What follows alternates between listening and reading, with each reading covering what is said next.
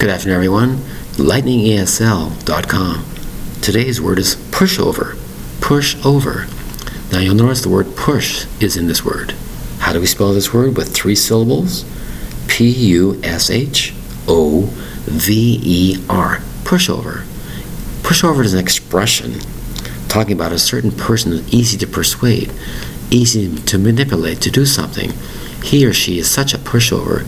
Whatever I say or ask to do, they will do it. They are considered a pushover. No matter how wrong the situation might be, no matter what I say or act on, they will do it for me. They're such a pushover. They'll agree to anything. They're called a pushover. Spelled P U S H O V E R. A pushover is not very good to be because after a while you'll be taken advantage of. But they will consider a pushover and say, until you say, not anymore, not enough, I'm no longer a pushover. You can no longer do what you want and say what you want. I'm not a pushover anymore. The word is pushover, spelled P U S H O V E R. Thank you very much for your time. Bye bye.